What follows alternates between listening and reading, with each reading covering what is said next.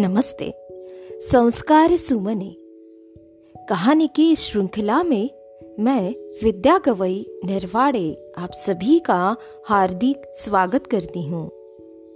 आज हम अकल बड़िया भैंस ये कहानी सुनेंगे। तो चलो सुनते हैं आज की ये मज़ेदार कहानी। अकल बड़िया भैंस। आफंती के शहर में एक पहलवान रहता था। एक दिन वह आफंती से बोला,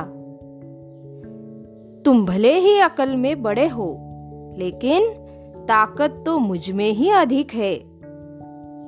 आफंती बोला अच्छा पर यह तो बताओ, तुम्हारे अंदर कितनी ताकत है?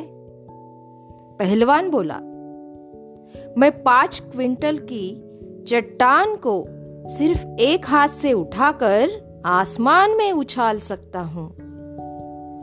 अच्छा आओ मेरे साथ। देखते हैं कौन है अधिक ताकतवर। पहलवान बोला, ठीक है।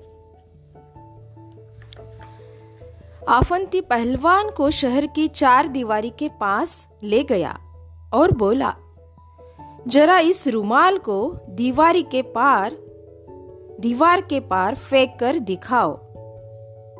पहलवान बोला, यह भी कोई बड़ी बात है। पहलवान ने रुमाल उठाकर पूरी ताकत लगाकर ज़ोर से फेंका। लेकिन वह रुमाल वहीं पर गिर पड़ा। आफंती ठहाका मारकर हंस पड़ा और बोला, अब मेरी ताकत देखो। आफंती ने एक छोटा सा पत्थर उठाया।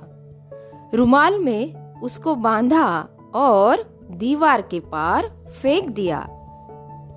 तो इसलिए कहा है, अकल बड़ी या भैंस। तो बच्चों, ये थी आज की कहानी। कल फिर मिलेंगे एक नई कहानी के साथ। तब तक स्वस्थ रहिए, सुरक्षित रहिए और हमेशा मास्क पहनिए। धन्यवाद।